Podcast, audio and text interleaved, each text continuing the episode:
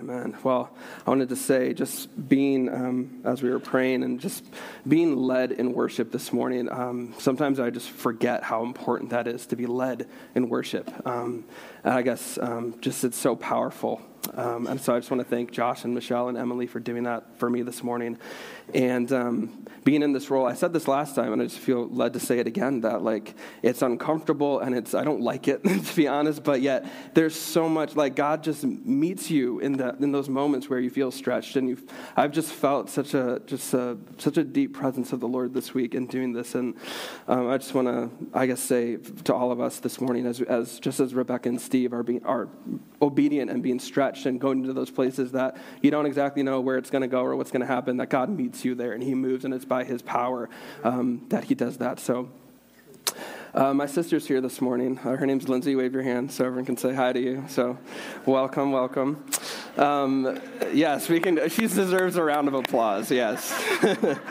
um, I just wanted to highlight that because um, my siblings and I were in this group chat on Facebook, and it's mostly just nonsense. Like it's not worth even looking at. But a couple weeks ago, um, me and my my older brother Justin, we were. Um, kind of going through like our childhood memories and just kind of piecing together this story that we both remembered um, and i just thought it was kind of a modern day parable of what we're going to look at in Mark today. And so it was from when I was I was probably like five or six years old. We used to live in Redford, Michigan, and we um, all our houses were kind of close together. So we were really close with all the neighborhood kids, and we would always be across the street at our friend Andrew's house. And my brother and I, um, especially when we were kids, a little bit of a complicated dynamic between us. Um, he would always look for ways for me to be in trouble. Uh, he would just always try to kind of manipulate situations so that I would get in trouble. And he says today, he admits it, like the reason is because he was always in trouble. Like he was always the bad kid. And so he's trying to balance the scale of any time he can. Um, and so um, this particular day, we're over at my friend's house um, across the street. And it becomes known somehow through conversation that I don't know a particular four letter word. And so my brother figures this out, and I'm like a little kid, and he's, he, I think the gears are starting to turn. Okay, I have a lot of power right now, I have a lot of ways I can manipulate the situation. And so we kind of move on somehow, however that came up, we kind of move on. And then later, we're just kind of playing. And, and Justin, uh, I don't know, just kind of looks at me, he's like, hey, Tyler, um, let's say you wanted to say the word fun, but then replace the end with like a K instead of an N. Like, what, what would you say? And so I said it. And his, my brother and our friend, their eyes just like open. And they're like, he did not just say it. Like that was the biggest deal in the world, you know, for a little kid. And so my brother just sprints home across the street. He runs into the house. He's like, Mom, Mom, Tyler said the F word. And I'm like crying. I don't know what's going on. I'm so confused. And so I run inside and I'm like trying to explain to my mom what happened. And my mom, like, she, she, she, she picks it up. Like she understands kind of the situation that, that has happened. And I think she, she realized, like, yes, the word came out of my mouth, but like it wasn't something that was reflective of my heart. It wasn't something that like I was angry or like I said it. I just literally didn't know what it was. And um, it was funny because it really backfired on my brother, who ended up being in a lot of trouble, you know, um, which is just the way, that's the story of like our child, that's just the way it goes. Um, but it was just interesting. Um, and I think that that idea that, um, you know, my mom was able to sort of pick up on the idea that the sort of the outward expression of what happened in that moment, it wasn't a reflection of what was inside. Um, and that's what we're going to kind of talk about this morning. And we're going to be in Mark 7, but I want to just highlight one verse from that. So, yeah, you can turn there in your Bibles um, to Mark chapter 7. And before we read that, I just want to, want to point out this, just, just highlight this verse that's going to kind of give a lot of context for really where we're going. So, this is um, verses 6 and 7 in this story. Um, and it says that this is Jesus um, talking about the Pharisees. Um, and he says, These people honor me with their lips, but their hearts are far from me. Their worship is a farce, for they teach man made ideas as commands from God. And this is what I think God um, is just inviting us to seek Him with today. Um, and, and really, um, in, light of, in light of that, that idea, just a simple question that I'm asking myself and for all of us is what is on the throne of my heart? Um, and I'm going to have that up on the screen a couple times this morning, um, just to kind of keep us pondering that question um, as we talk about a few examples of that.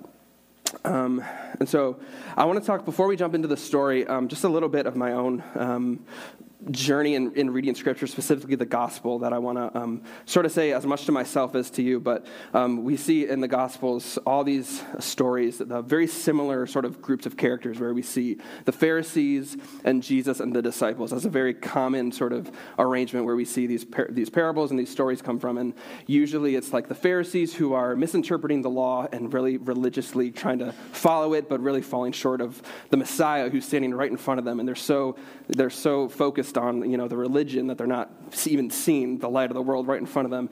And so Jesus is the one who's kind of trying to reopen their eyes to what's really happening.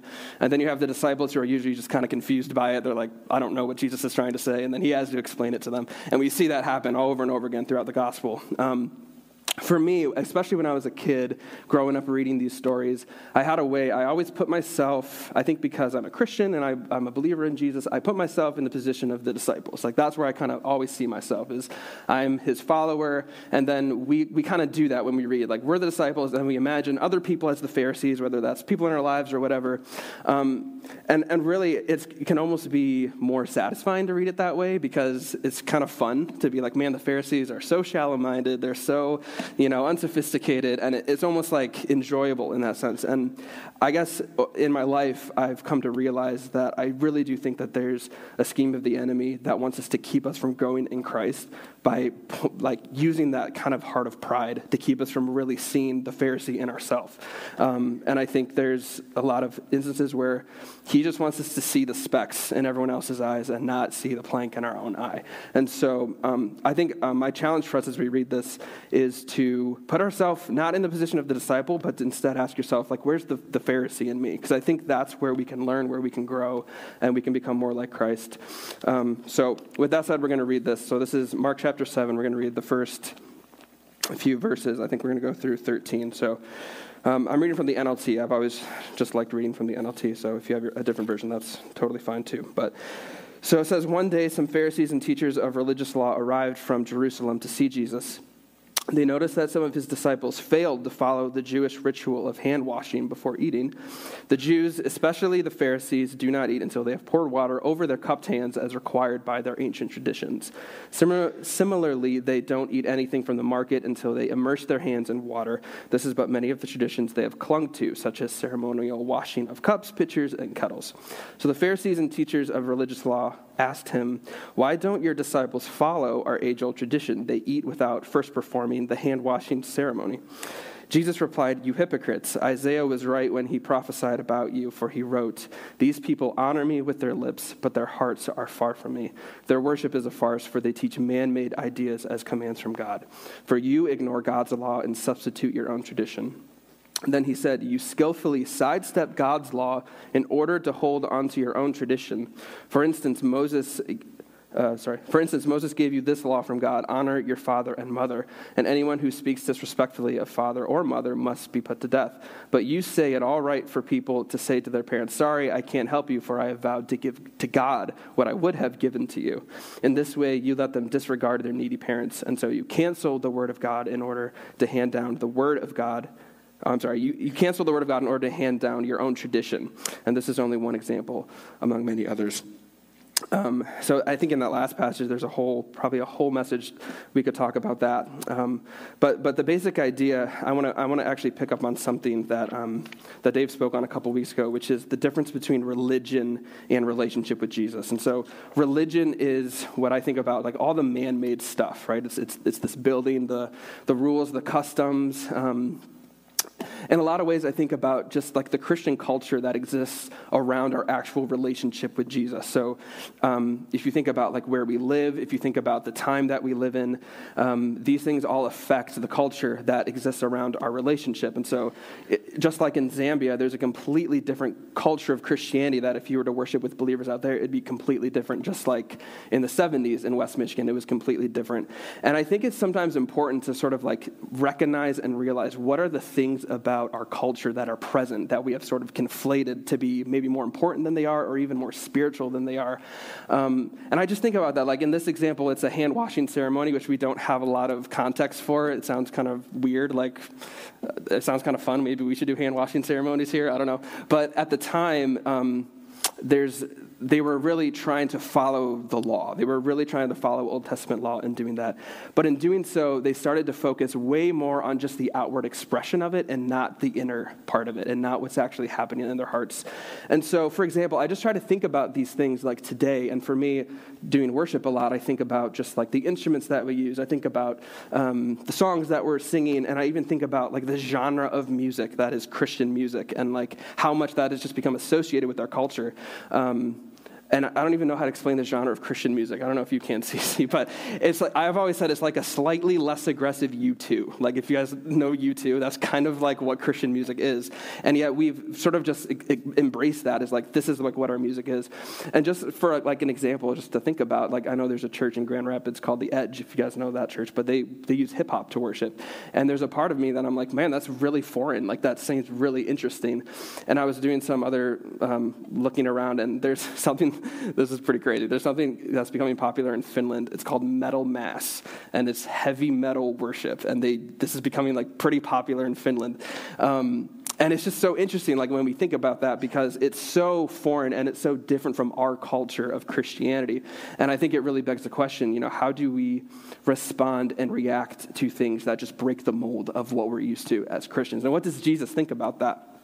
Um, so when we look at this story, um, I think it's in a way it's very similar what the Pharisees are doing to what my brother was doing to me as a kid, where he the, the Pharisees are sort of trying to trap Jesus, trying to trap the disciples into saying, You have broken this law, you've done something wrong, and therefore you're sinning against God.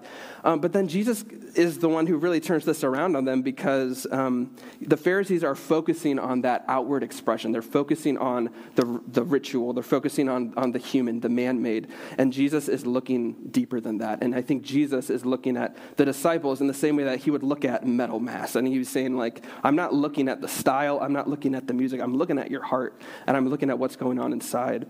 And I think that's the main point that Jesus is making in, in that verse 6 again, where he says, These people honor me with their lips, but their hearts are far from me. And that's that's the hypocrisy that Jesus is pointing out. Um, it really reminds me in Matthew 7 when um, Jesus says, There's going to be many people that come to me and they say, Lord, didn't we prophesy in your name? You know, didn't we cast out demons in your name? Didn't we heal in your name? And he's going to say, I never knew you. You know, um, and it's because they're they're doing these outward things. They're doing these things that are these actions, but it's not a reflection of, of their hearts and their relationship with Jesus. Um, so I think that's where the, the question comes in like, what is on the throne of my heart? What is the thing that is actually prompting me? What is the thing that is driving me? What is the thing that's, that's causing me to say the things that I say, doing the things that I do, giving the way that I give? Um, what is, what's, what's on the throne? What is, is, there, is there idols in my heart that I'm, that I'm more devoted to than Jesus? Because really, what Jesus is doing, um, he's exposing an idol when he's, when he's doing this. He's exposing an idol of religion in the Pharisee. Um, he's exposing the fact they are more concerned with earthly culture than they are the kingdom of heaven, right? Um, and so I, I, just asked myself, like, what am I bowing to? And what would Jesus say when he looks at my heart and he asks, you know, what, what, what are you really devoted to? Um, I think we can get so caught up in just doing the right thing. It's kind of like what Dave, Dave is talking about. Like, even with church culture, like, we just want to come and do our things because we feel good about that, and it feels like we're sort of doing our duty and checking the box. And, um, I think that's how we can really fall into just lukewarm Christianity, where we're just kind of going through the motions because we're not focusing on what's happening in our hearts. We're focusing on just the outward expression. Um, there's a quote by his name's uh, Brennan Manning. Many of you have probably heard this before, but it's always stuck with me because um, we had a DC Talk CD and, and, they used this quote at the beginning of one of their songs, and so I just heard it from a very young age, and it's it's truly like almost like always been in the back of my head since I was a kid because um, it's so poignant to me. But this is what it says. You maybe heard this. The greatest single cause of atheism in the world today is Christians who acknowledge Jesus with their lips, walk out the door, and deny him by their lifestyle. And I think about that all the time. Um, I think about what that says um, about the church, um, what that says about, you know, the fact that we are Christ's ambassadors. Um, we are the representatives of heaven. Um, and we are meant to display Jesus. And the, the second part of that quote is um, that's what an unbelieving world simply finds unbelievable, you know, when they see that. And so I want to talk about something that's just really close to our hearts as just kind of a, like one big example of this. And in my flesh, I was really nervous about the timing of sharing this message this week. Um, and there's a part of me that was like, okay, this is a mistake that we, we planned it this way. But in just seeking the Lord, um, I just had this great, great sense of peace and comfort um, that He wants to speak uh, through His Word this morning in this way.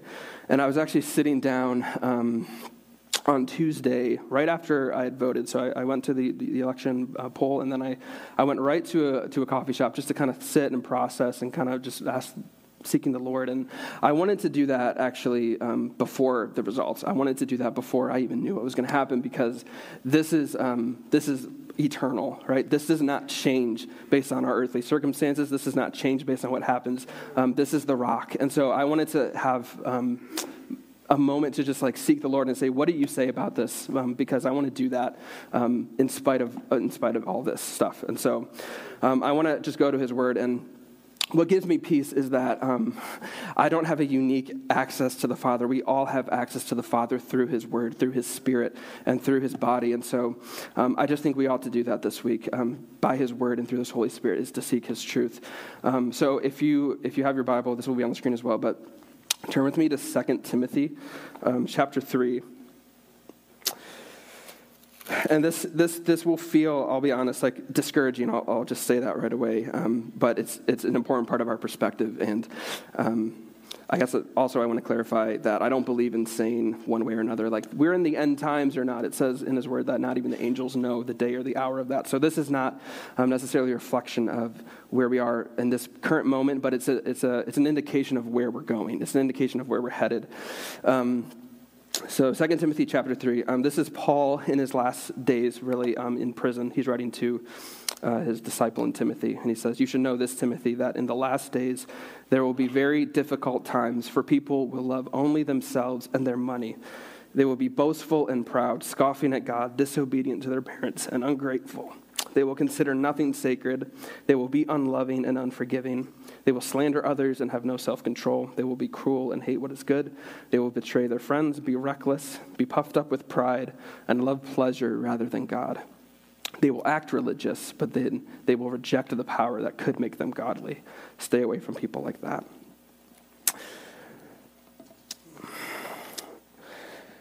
And here's, I guess, what I want to keep in, in, in our perspective. Um, just this is not our home. Um, this is this is a temporary home that we're living in.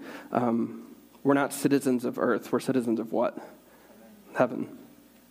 And you know, right here is sort of the direction that this this temporary world is headed if we believe in the Word of God. Right. So you know, a couple things. Um, when this happens, when we see signs of this and glimpses of this happening, number one, God is not surprised.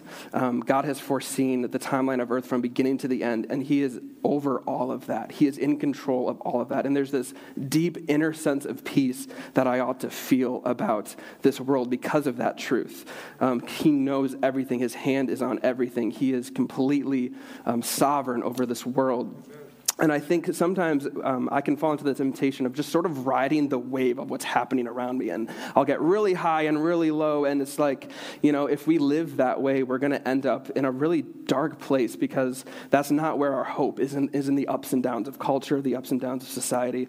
Um, but our hope is not in that temporary plane. Our hope is in an eternal plane. And so, what I want to do now is actually turn to Revelation 21, because this is our, our, eternal, um, our eternal hope, our eternal destination. Um, so, this is Revelation chapter 21, uh, starting at verse 1.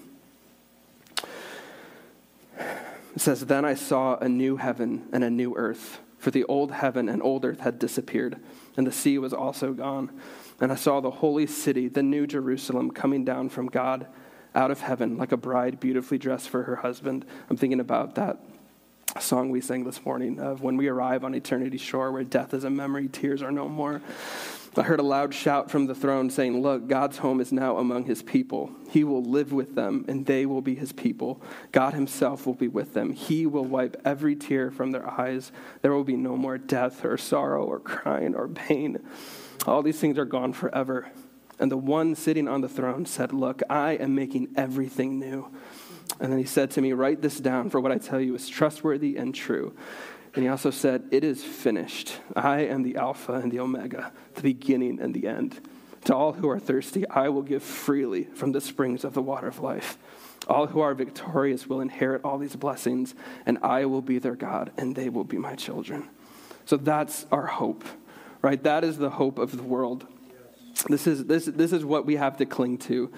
Um, and I, I, just confess that sometimes I spend so much of my time here on earth concerned just with present culture and, and present things that I'm not able to be used by God to bring this truth into the world because that's who we are as Christians. That's what it means to be an ambassador of Christ. Um, people don't need Christian culture, they don't need religion, they don't need man made ideas, they need the hope of Jesus. They need to know their Savior. They need to know their Creator. They need to know this one who's going to wipe their tears away from their eyes, who's going to give them water from the spring of life, who will ultimately put an end to the death and the sorrow and the pain. That's, um, that's what Jesus calls us to do, is to bring that light, to bring that hope and that gospel to a world that is in darkness. And the truth is that. Um, if we spend our lives and we, and we, and we spend so much of our heart's um, desire just trying to push culture and push society where we think it needs to go, number one, we're going to be really disappointed because we're going to fail at that. That's not, our, that's not our role as Christians. And two, we're going to miss out on our actual purpose on earth to be his hands and feet, um, to be his ambassadors, um, because our job is not to fix culture. Our job is to bring the light of Jesus to the darkness. And through the power of his love, through his righteousness, through his justice, through the blood of Jesus, people coming to know their Savior. And here we go. To get really specific, um, the laws that we have in place in our society as it regards to immigration, to abortion, to the people that we elect in office to be our governor, to be our president, none of that changes our mandate as ambassadors of the kingdom of heaven to bring this to this world.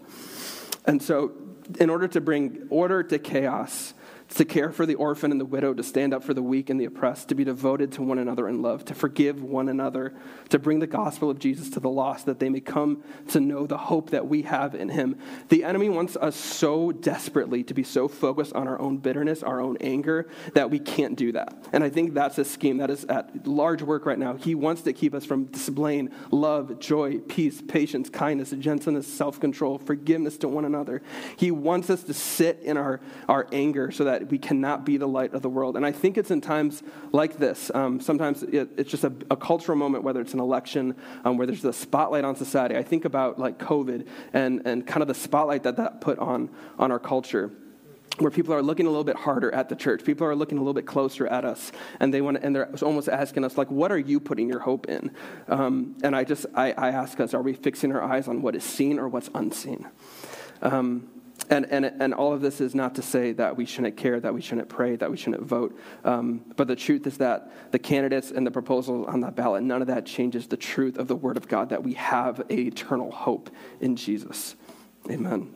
And so that's what it looks like for me right now to abandon religion, to abandon the world, and to say, God, I just want you. I need you to move. Um, I just want to read this one verse from 2 Corinthians uh, chapter 5, um, just to kind of to close us this morning as we, as we think about who we are as Christians and who we are as the light of the world. And I actually don't have this, so if you can throw that up on the screen. So from now on, we regard no one from a worldly point of view. Though we once regarded Christ in this way, we do so no longer. Therefore, if anyone is in Christ, the new creation has come. The old is gone, the new is here. All of this is from God who reconciled us to himself through Christ and gave us the ministry of reconciliation, that God was reconciling the world to himself in Christ, not counting people's sins against them. And he has committed to us the message of reconciliation. We are therefore Christ's ambassadors, as though God were making his appeal through us. We implore you on Christ's behalf, be reconciled to God. God made him who had no sin to be sin for us so that in him, in him we might become the righteousness of God. Uh, I just want to invite the worship team up.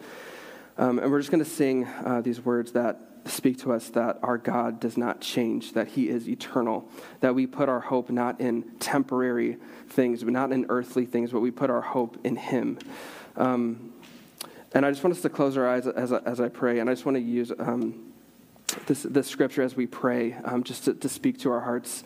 Um, that we would, we would abandon idols, that we would abandon the things that have taken that place on the throne of our hearts, and that we would put our hope in the light of the world. The one who was and is and is to come. And so this is what we pray this morning, Lord. Therefore, we do not lose heart, though outwardly we are wasting away, yet inwardly we are being renewed day by day. For our light and momentary troubles are achieving for us an eternal glory that far outweighs them all. And so we fix our eyes not on what is seen, but on what is unseen, since what is seen is temporary, but what is unseen is eternal.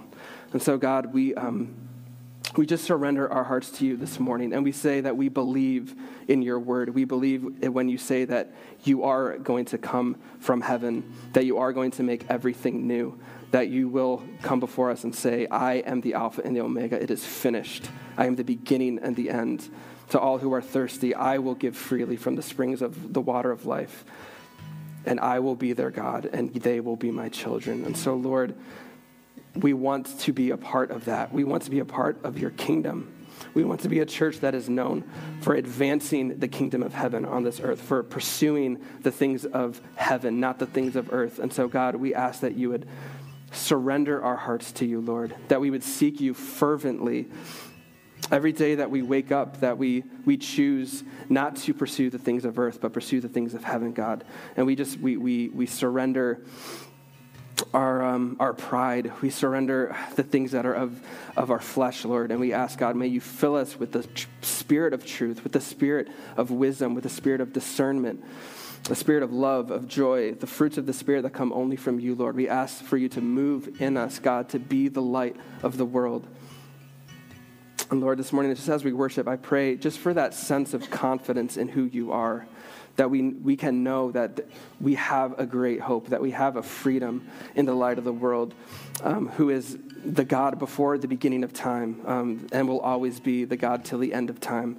Um, that you have never changed, that, that, that the, the, the, the things of this world that, that seem to pull us in this direction, that direction, God, you are the rock, you are stable, you are firm, you are the foundation of it all, God. And so we worship you um, because of who you are. We worship you because we can trust you, Lord.